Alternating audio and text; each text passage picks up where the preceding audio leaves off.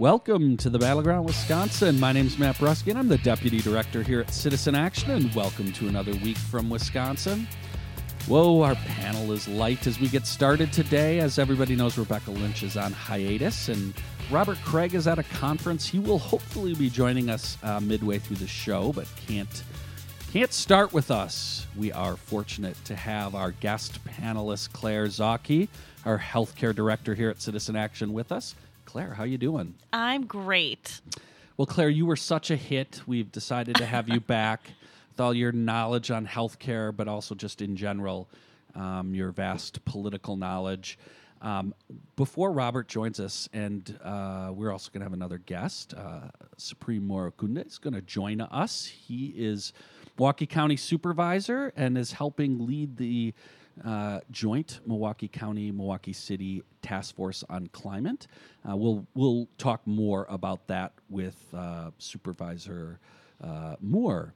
Um, Claire, before Robert joins us, though, we're going to talk about impeachment, and we're going to talk about the Marquette poll.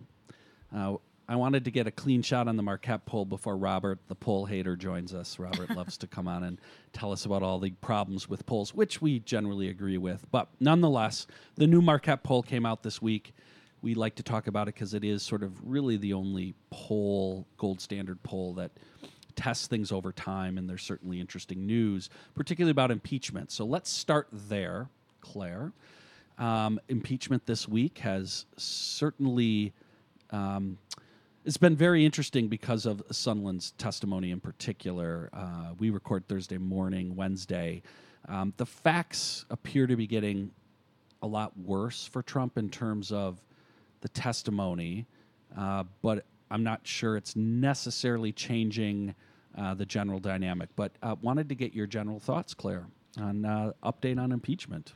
Yeah, I did watch um, Gordon Sondland's testimony yesterday, and I think uh, it's it's incredibly interesting for a number of reasons. Uh, one, you could tell that his testimony was both meaningful and frustrating for both parties, right? Um, he's a complicated witness, and, and we can't forget that he actively still works for Trump, right? Yeah, like and, he, and gave a lot of money to the guy, right? yeah, yeah, millions. millions of dollars, right? Um, and um, so he like like I- I'm pretty sure he left the impeachment hearings to catch a plane back to Brussels because he's the ambassador to the UN, right?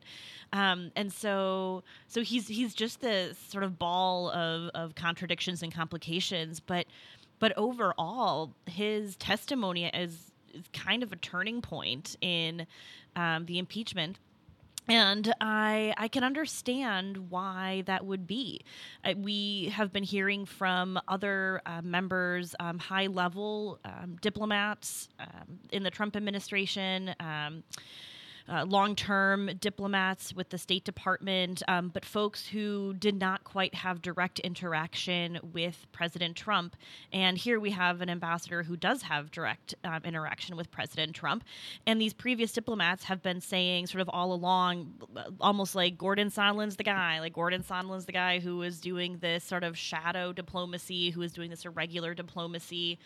Um, it was it was it was all him, right? We're, we're kind of throwing him under the bus, like we like we're the good guys over here, trying to work in the regular the regular way of things, trying to get military aid to to Ukraine, and Gordon, Gordon's the guy who's working with Trump in this sort of irregular path. And I think Gordon got sick of, I think Sondland got sick of being thrown onto the bus, and he was like, "No, man, there is no, there is no irregular." Um, uh, irregular government, irregular diplomacy here because everybody was in the loop. He's like, there can only be an irregular thing if we're not all on the same page. And he's like, literally everybody knew what I was doing and what the president wanted to do. Yeah, I think that's what was the most shocking. I suggested maybe this is he's he's the John Dean of this investigation in terms of having the inside, actually having been involved in the conversations and revealing like, uh, look, it was almost kind of like, look, I'm not going to be a dupe anymore, right? Like it's very clear that at the time maybe I thought one thing, but uh, now that he has is able to look in totality, that he's basically like, look, this is obvious. It was all going on, and all these people who said that it wasn't, that's not true. They all knew that there was essentially a quid pro quo, and that Trump was conditioning the the resources, and and so uh, that's why he's really really important. You had some more to say, Claire. Yeah, well, so I was want to riff off of what you're saying about the quid pro quo. Because I think the argument the Republicans are going to make coming out of this hearing is that, and and Sondland, to his credit, is is trying to be honest, right? He says, you know, Trump never explicitly said to me, "I want a quid pro quo," right? And Republicans are saying, I'm not sure he knew that word existed before Right. it, it was created. Well, well uh, says like for- we communicate in four-letter words, Yeah, right. basically, and everybody laughed, and, I, and I, like I was like, yeah, I totally can see that. But anyways, Yes. so. And so Republicans are really harping on this. And what Sondland keeps going back to is he didn't need to say it to me, right? There's a preponderance of evidence. I spent months and months trying to make something happen, trying to get traction, and it just didn't go anywhere. And the only possible explanation is that this quid pro quo does exist and and so I am saying it declaratively. I I'm saying it unequivocally that yes, it was there. And so Republicans are going to keep coming back to, well, you didn't hear him say it, and but, but like that's not how court cases work. Like people lie in real life. You have to build a case you build um, you, you know you take sort of assumptions and, and you add evidence to them and, and you're left with a full picture of what happened. And in his real life i believe sondland that that's that's what he did that it became clear to him over the course of several months that that this was not in his head that this was real. Yeah, and so uh, one other thing that I wanted to get your comments on that came out of the testimony from him yesterday or on Wednesday was was uh, Ron Johnson. He explicitly pointed out that he informed Ron Johnson of the fact that there that this quid pro quo existed and was very clear with him and.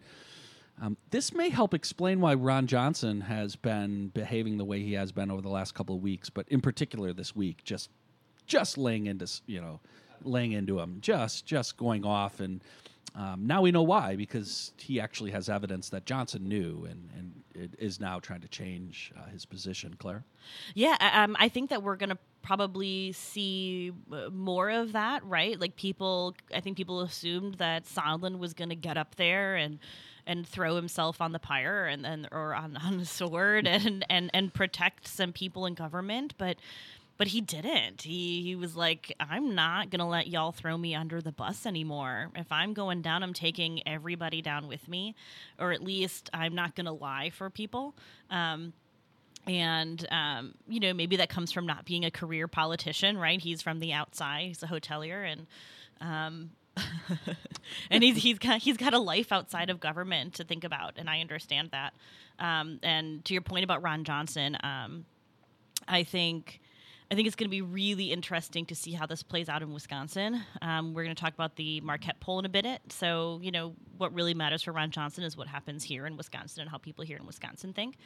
Um, but if but if if this impeachment trial um, or hearings continues to get under his skin and, and Johnson's behavior continues to get more and more erratic and he kind of implicates himself through his erratic behavior, I'm okay with that, right? Like, I, I want to see how this plays out. What, what do you think? Well, I I- I think Chuck Todd needs to call him and get him hooked up for, for the show this Sunday because that is exciting television. Uh, Ron Johnson, unscripted on national TV on a Sunday morning. Um, I I hope that happens. Uh, we're gonna have to continue to watch. Um, he's in obviously a bizarre position where it appears he not only was on the inside, he was there, you know, had had a lot of conversations and and certainly had it laid out very clear to him uh, th- that there was a quid pro quo, and also is in the Senate, right, and may, may actually uh, be there uh, essentially on the jury, and he is to this point continues to insist that he will not step down and that he will continue uh, to to be a part of the Senate Senate jury. Um, before we go to break, I do want to transition this conversation because you can go elsewhere for all the details about the impeachment and start to talk about the political implications of it because obviously it's an incredible it is a political um, vehicle uh, up until now and it appears it has not really changed um, this has still been incredibly partisan with republicans generally all staying lockstep behind trump with a few exceptions but most importantly the public um, continues to be uh, very strongly with Trump in terms of the Republican voters. And uh, we're going to dive into the Marquette poll after the break, but just to set it up, the new Marquette poll came out yesterday, and it spent a lot of time diving into impeachment. Um, and it found that levels of support for impeachment here in Wisconsin are down. And I do want to point out, I'll do my best Robert here. This is all within the margin of error. Where the margin of error of this poll is just over four four points, and so obviously the previous polls are similar. So if you have a movement of three four points, right, between the two, this could just be air, okay?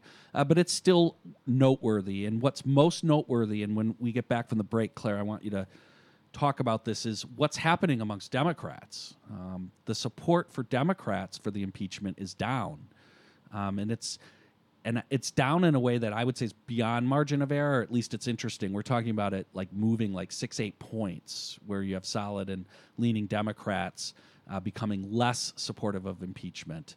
Um, so we're going to take a break, but when we come back, we're going to dive into this and the implications for impeachment. Um, and, and just we'll talk about some other stuff related to the poll. You're listening to the Battleground Wisconsin. We're Citizen Action. You can find us at citizenactionwi.org.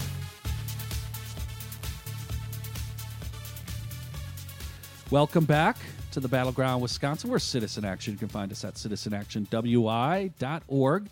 We're talking about the new Marquette poll that came out this week. It is, for better or worse, the gold standard in polling here because um, uh, one, they have fairly large sample size, and it's been over time, and so we can look at things. And before the break, we mentioned that impeachment support is down, particularly amongst Republicans. Uh, there's it's down just slightly amongst uh, Republicans, excuse me, amongst Democrats. Um, but it's it's the movement is really happening among Democrats. Claire, thoughts on on this phenomenon? Um, I think that, and hope this maybe just me being optimistic, right? But um, I think that when things are shiny and new and exciting, people tend to sort of gravitate towards them and get really excited about them. And then as processes play out and people's attentions wane and, and go elsewhere, it's it's easy to um, kind of kind of forget uh, why you were excited about something in the first place. Um, so I, you know, this doesn't doesn't surprise me a whole lot. Um, I think that we'll see that spike um, as we reach sort of peaks in the impeachment process. So, um, you know, when hearings wrap, when it transitions to the Senate, um, when Senate arguments sort of start and end, right? I mean, I think, I think as people pay attention, they remember and they hear sort of summaries of everything, and they, you know, you run through the highlights on cable TV where you see you know the greatest hits and then you remember oh yeah i was mad about this or something like that um, so that doesn't entirely surprise me. I think we'll see them go up and down again. What do you think? So I, again some of this could be air and sampling but probably not. Look here's my thoughts on this. I, I believe that democrats overall really are unsure on impeachment as it relates to the political implications for 2020 election. Mm, mm-hmm. Okay, I think that is, and that's a lot of people's primary concern. I think everyone would would be Democrats. I'm saying they'd be fine and great if he was impeached and actually could be removed and was gone. Right, like next year, fine, that's great. But I think everyone gets that there's an election just in November and that we have a real legitimate chance to beat this guy. And I think there's a lot of consternation among Democrats as to the strategy and whether impeachment helps or hurts our ability to win the election next year. And I'm convinced that that as Democrats watch this impeachment play out and are just aghast at what they hear, and there's just a complete two different worlds on facts and what's happening, and there is virtually no movement amongst the Republican base. And this poll shows it, in, certainly in Wisconsin. And again, the poll would have been through last week, so it wouldn't include any of the testimony this week.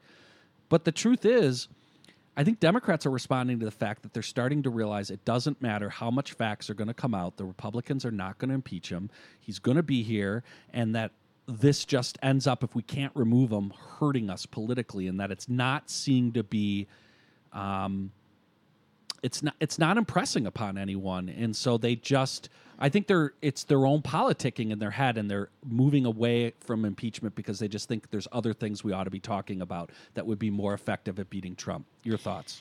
Yeah, I have a lot of thoughts, um, and as you're saying that, it's it's reminding me of how those how those how those feelings could be particularly strong in a state like Wisconsin, where we're still feeling the effects of the recall elections um, that started in 2011 and 2012, um, and how um, you know we took our best, strongest shot um, at recalling some Republican state senators and Scott Walker.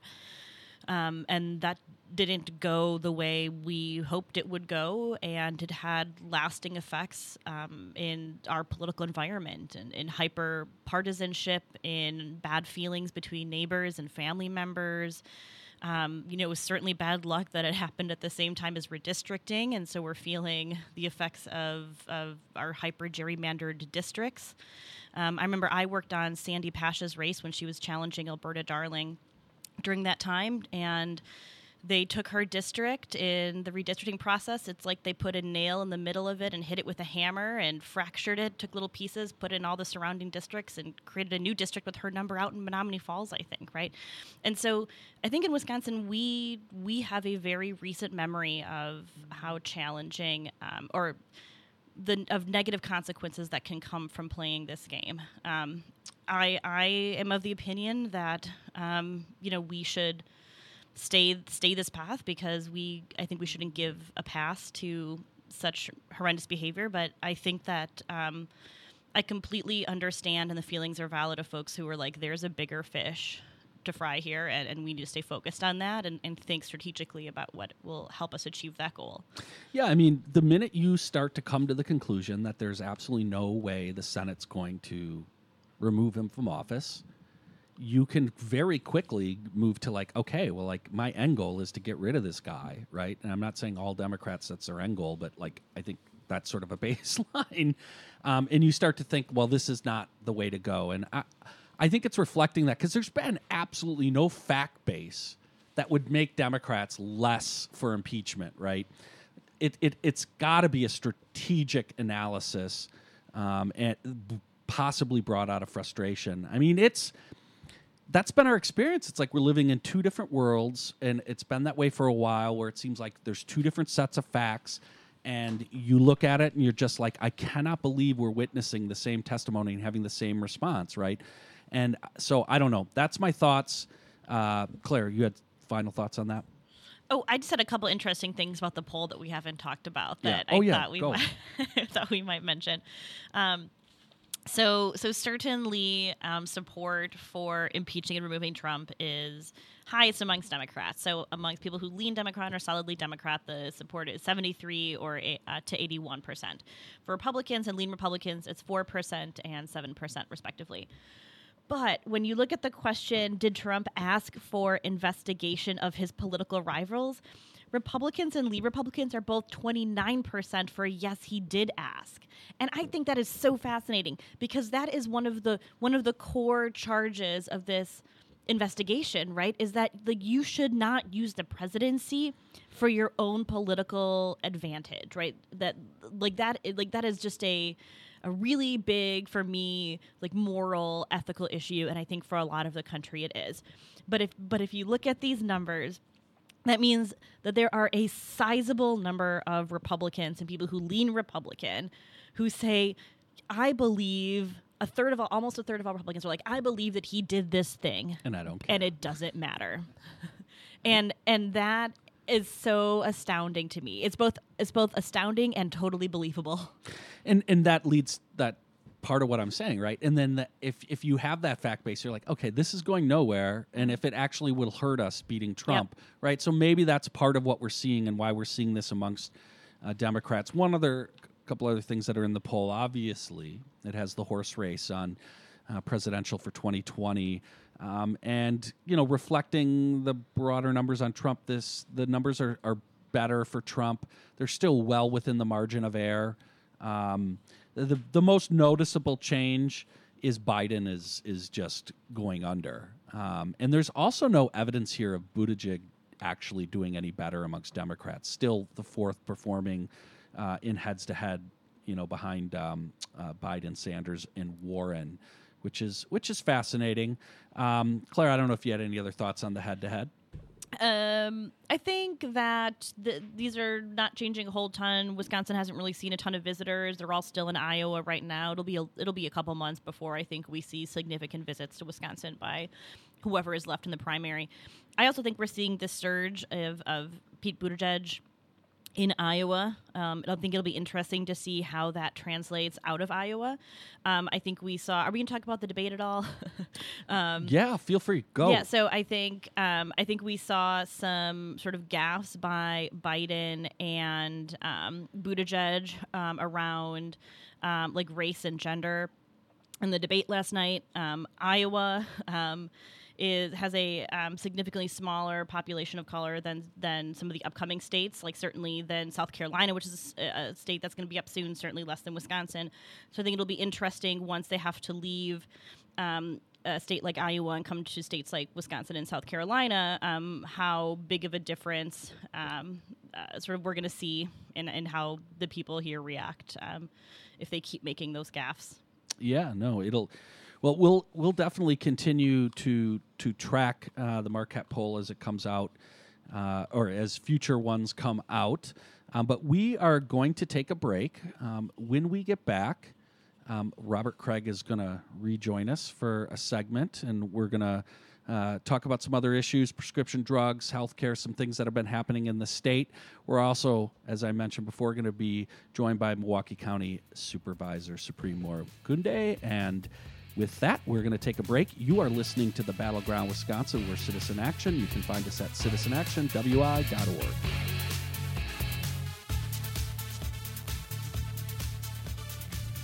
Welcome back to the Battleground Wisconsin. Again, we're Citizen Action. You can find us at citizenactionwi.org. We have a special guest joining us we have Milwaukee County Supervisor Supreme Moore Omokunde. Welcome. Good morning, God. Thanks for having me on, Matt. It's really good to be here on this podcast. Well, we're really happy to have you, and we're going to dive into talking about the exciting work that you at the county and also the city of Milwaukee are doing around climate um, and and addressing racial. Uh, economic inequity uh, in our city through through climate change or through uh, addressing climate. Uh, but I also wanted to mention we're joined by Robert Craig. He's able to join us during the break from his conference. Robert, good to good to uh, talk to you. Uh, good morning uh, from Princeton, New Jersey. So, Supreme, uh, you have uh, the privilege. You are on a task force that um, has been created, that Citizen Action has been heavily involved in trying to support. Uh, our organizer, Raphael Smith, has been working uh, tirelessly on it. But uh, why don't you uh, tell our listeners a little bit about um, what this task force is doing and, and uh, some of the aspirations we have? And then we'll, we'll just go back and forth and, and uh, get more into some of the details. But start by just giving our listeners a little bit of background as to what we're tr- what what you're trying to do here in Milwaukee. So we all, I think, a lot of people are familiar with the uh, Paris Climate Accords and their goals of reducing um, emissions by 2030, 2050. There are different levels of the goal.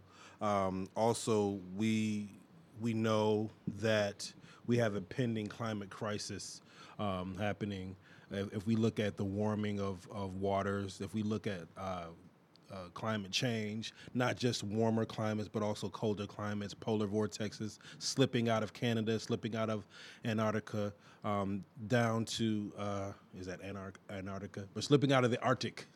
And, sli- and, and uh, slipping down um, to places like Wisconsin and Michigan, and you have places in like uh, the Midwest, in, in the North, where elders are dying from heat in the summertime where it's hotter than it than it typically has been.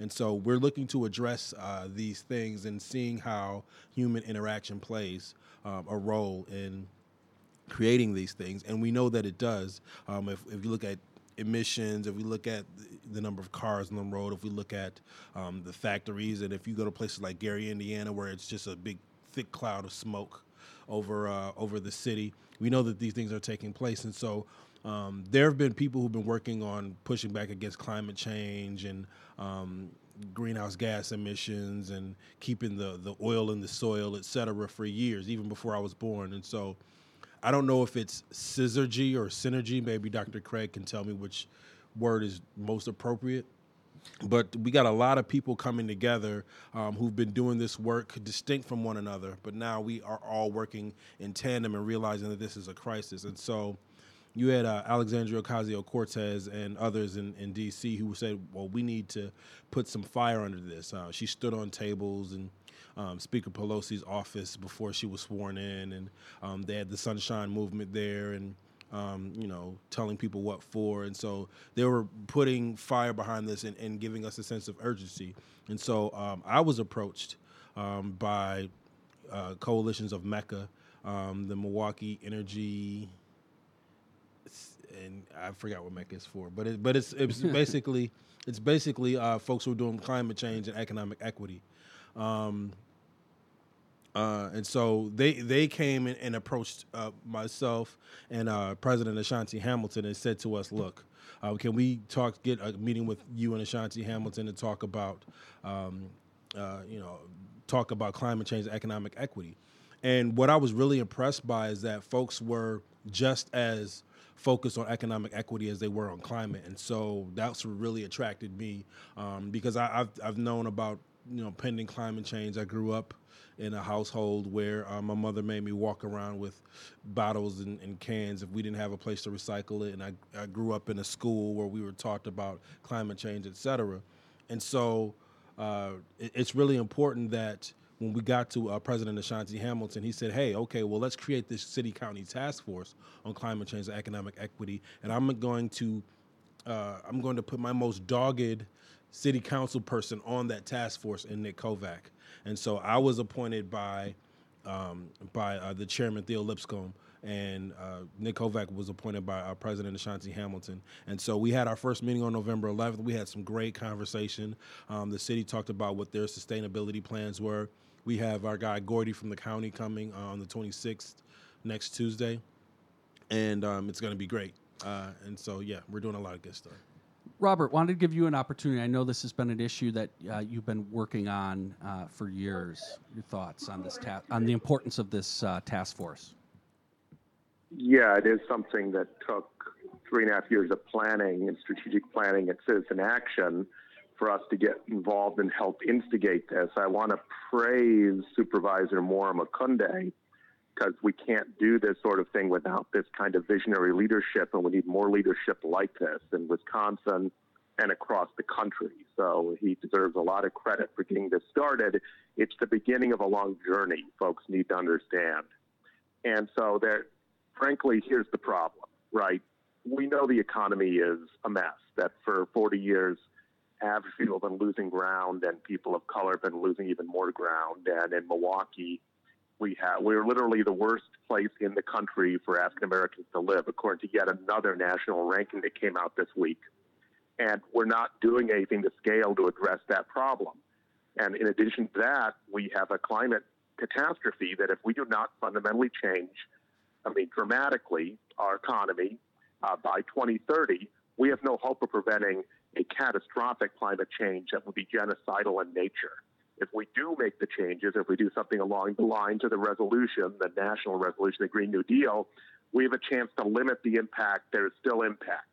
We're about a degree Celsius hotter than any time in all of human history, the whole history of our species, and that's inevitable. The question is, is it only two more, in which case three total is destabilizing? If it's four, five, or six, it's genocidal. In fact, if it's six, there it may be extinction. And so, and that's entirely possible right now because we are increasing greenhouse emissions each and every year. So this is very hard work. It's not happening at the national level. President Trump is doing the opposite. Um, some states are taking the lead. That's not Wisconsin because we have a gerrymandered legislature, and Robin Vos and Scott Fitzgerald and company will not do a darn thing. Tony Evers is committed and working with Mandela Barnes, with our lieutenant governor, uh, on to plan, but they don't have the official authority to take action. So we have moved to the local level. And Milwaukee is not the only place. Uh, Madison and Dane County have a planning process. Eau Claire is very far along in a planning process. A number of other communities in Dane County and La Crosse is initiated, and I probably missed some. There's a lot of activity, and the Milwaukee City County Task Force that Supreme Moore Omokunde helped create is part of that. It is the beginning of a journey. You have to develop a plan and a community consensus in order to get this level of change. You're going to have to bring in a lot of expertise because there's a lot less tools that a local government has than a state government, and the state has much far fewer than a federal. But nonetheless, they have a lot of tools. A city like Milwaukee spends a lot of money, and it spends a lot of money on economic development. Not all tax revenue money, it's other capacity. And so those all need to be unified if we're to meet these targets because we literally have to hold ourselves accountable to cutting greenhouse emissions in half by 2030 have a fighting chance. And if we don't do it in a way that actually improves economic opportunity for people locked out of the economy, then we're replicating all of the current level of oppression and inequality in our society. And in fact, this does not need to be. This is a critical lesson. This is so doable.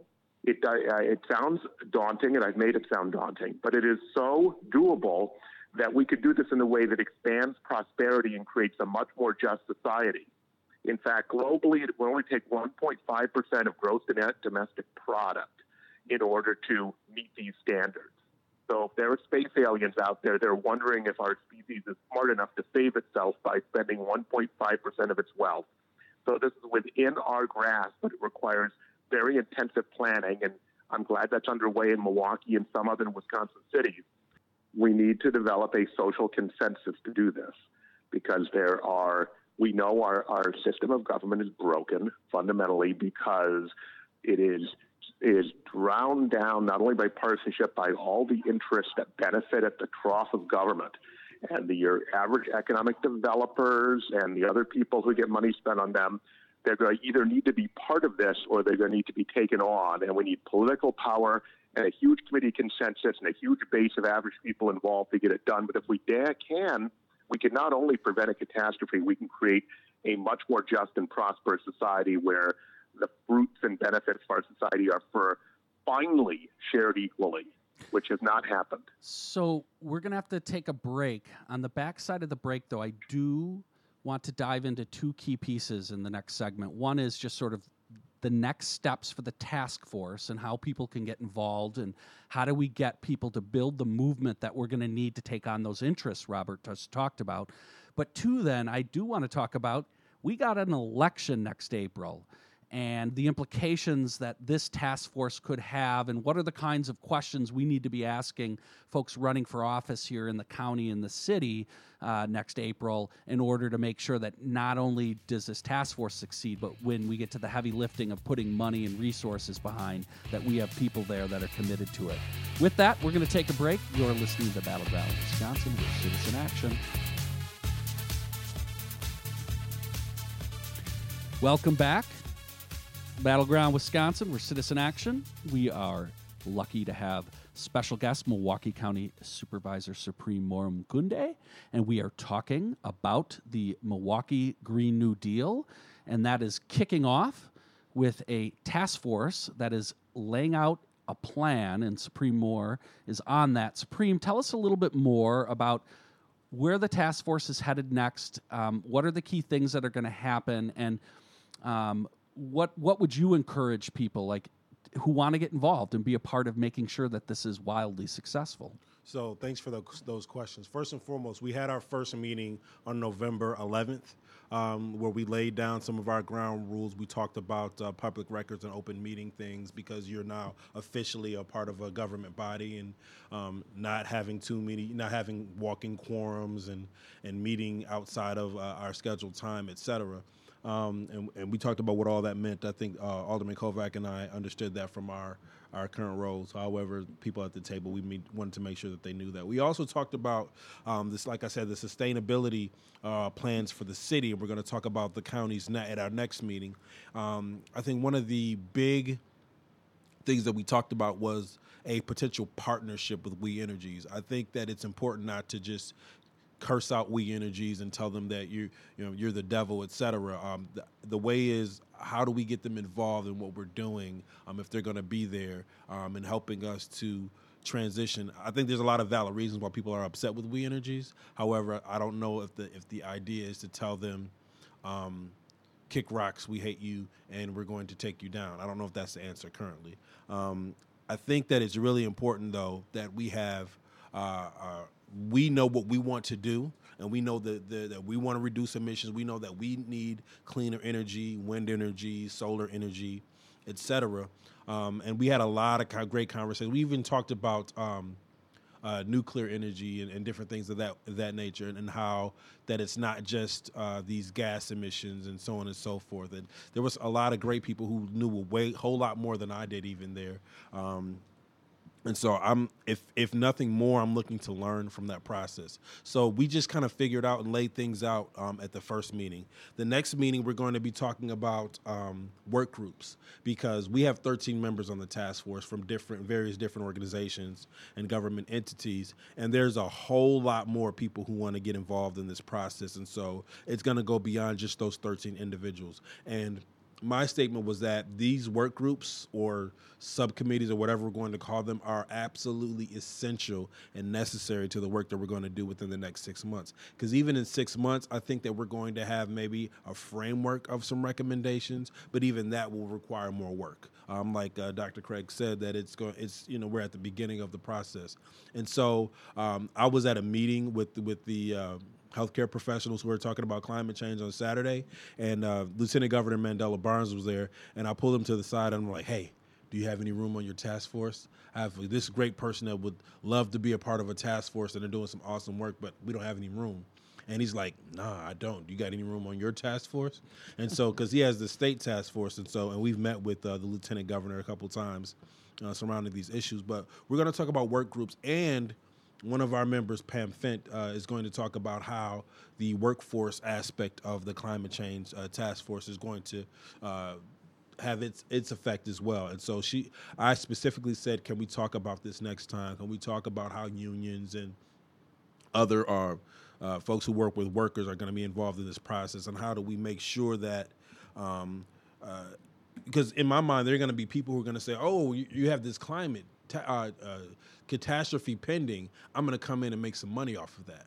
Um, and I'm going to put all the money in my pocket. But if we're going to have folks doing jobs and working, we want to make sure that they have living wages, et cetera, and have the opportunity to be a part of unions. And so, well, you're getting into like what the crux of what I think makes the Milwaukee project unique mm-hmm. in terms of its focus on saying if we're going to have this massive historic restructuring of the economy to address climate change, it is that kind of restructuring where we can actually start to address the just the humongous gap that we have in equality, economic equity here uh, in this uh, in this city. In fact, we're we're we're trying to undo white supremacy in the right, city, right. and you don't do that, you know, just through small stuff. It, this is a massive restructuring, and it calls for this kind of thought about how do you do that and, and address those historic inequities. And I think that that's what's most exciting about this, that this is going to have a lens on that and make sure that what you just talked about, it just doesn't line the pockets of a few people that are well positioned uh, to profit, and that this will actually uh, help all workers throughout our community, and it will be targeted to the communities most in need. Right. Um, because if you're not intentional about that, that's in, that's what ends up happening. Um, ends up happening all the time. And so I think that it's important that, uh, and what one of the coalition members um, that Dr. Kraig is familiar with, Ted Craig, said, um, uh, what he said was, you, you know, we had Great Depression levels were like peaked at 25%, but it's been at least double that in African American communities amongst black men in the city of Milwaukee. And if it were that way for white men in the city, that we'd be in the streets turning things up. We'd be finding money. We'd be shaking all the trees and turning people upside down for more dollars to have those gentlemen um, uh, have have uh, employment opportunities. And so, I think it's really important that we view that as a crisis as well. And if we don't view that as a crisis, then what are we really saying about other crises um, and so it's, it's, I think it's just really important that we combine these two, and I'm glad that we are we've synergized or synergized, whichever one. Like I said, Dr. Kraig will tell me which one is more appropriate. Um, I think it's really important that we uh, bring these two together and view them both as crises and how they can both help one another. Robert. Look, I think it's important on the equity front to understand. Not obviously the people who are harmed the most by structural racism are people of color, but it hurts everyone. It makes the whole community poorer by leaving people on the sidelines or forcing them into substandard housing in, in overpriced neighborhoods and not allowing them access to the, the American dream. And so this is something that's going to make us all more prosperous if we do it, but requires a lot of organizing, a lot of people to be involved and make a real commitment. It's about the level of commitment you're willing to make because we need we are staging this out. Some people call it gas holding, where you need, you have to build further and further power at each stage of the process. So we have the power now to have the city and county of Milwaukee and other places have done this as well, right? Uh, to say that they're going to meet the Paris climate targets, the UN Intergovernmental, Intergovernmental Panel on Climate Change targets. And then the second stage, which is the task force, is actually starting to develop a plan. The next stage is going to be that we need money put into planning because it's very hard to figure out what to do. It's not clear what a local government can do. I mean, there are a lot of local governments and a lot of things around the country, but that needs to be analyzed for the Milwaukee area. And so that'll that's another test because it, it, local governments are strapped for money. If they won't put money into a planning process, it isn't happening. So that'll be a test, and that'll be a test of this task force, how strong the recommendations are, and how much community consensus there is, how many people have been involved. And politically, it must be a multiracial coalition. It just can't be uh, white middle class folks who are in the environment. That would impact a very small part of the Common Council or the county board here. But if you include all of the African American and Latinx representatives with the white environmentalists, then you have an overwhelming majority. And then there is actually, if we have the paid planning process, which is the second stage, full implementation, which means taking on the whole power structure and seeing who will play, because some parts of the power structure may play ball because there's going to be plenty of profit to do this.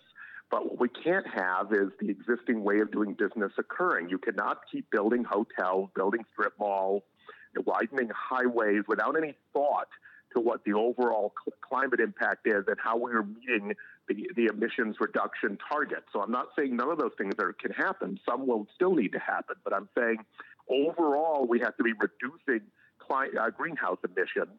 And so, should you build a big glass skyscraper? Uh, the question is how you build it and what the standards are and, and how much it increases emissions. If it does, where you're going to find other decreases because it requires even more of you. How are you going to increase public transit and access to public transit? Whatever the mix is. And so this is hard work, but it is entirely doable. But we need people to commit. We need more people involved in volunteering and taking action at every stage. And so my appeal to everyone is to come to these climate task force meetings, uh, bring your friends, bring your family. We are building a base in the African American and Latinx community to also work on this with white allies, but everyone has to make a commitment because if we're not committed individually to social change, it ain't happening. It doesn't matter. Uh, how eloquent uh, Supervisor Moore Omokunde and Council President Ashanti Hamilton and others are. We need a lot of people making a commitment to make this happen, but we can make it happen. And I think we not only will we succeed, we have to. So we actually are out of time. Um, part of making that happen again is the elections next spring. You need to be asking all your supervisors that are running for office, alders, county exec, mayors, about whether they're willing to actually fund a task force, make get some real teeth in it, and that they'll be committed to make the tough decisions down the road. It is the defining question of these spring elections uh, to make sure that we can uh, transition uh, properly here. Uh, we got to transition out. So I want to thank Supervisor Supreme Moore Omokunde for joining us. Thank you so much. Thanks for having me. And I want to wish you the best uh, with this task force. So, folks, we'll have the details. Make sure you get out.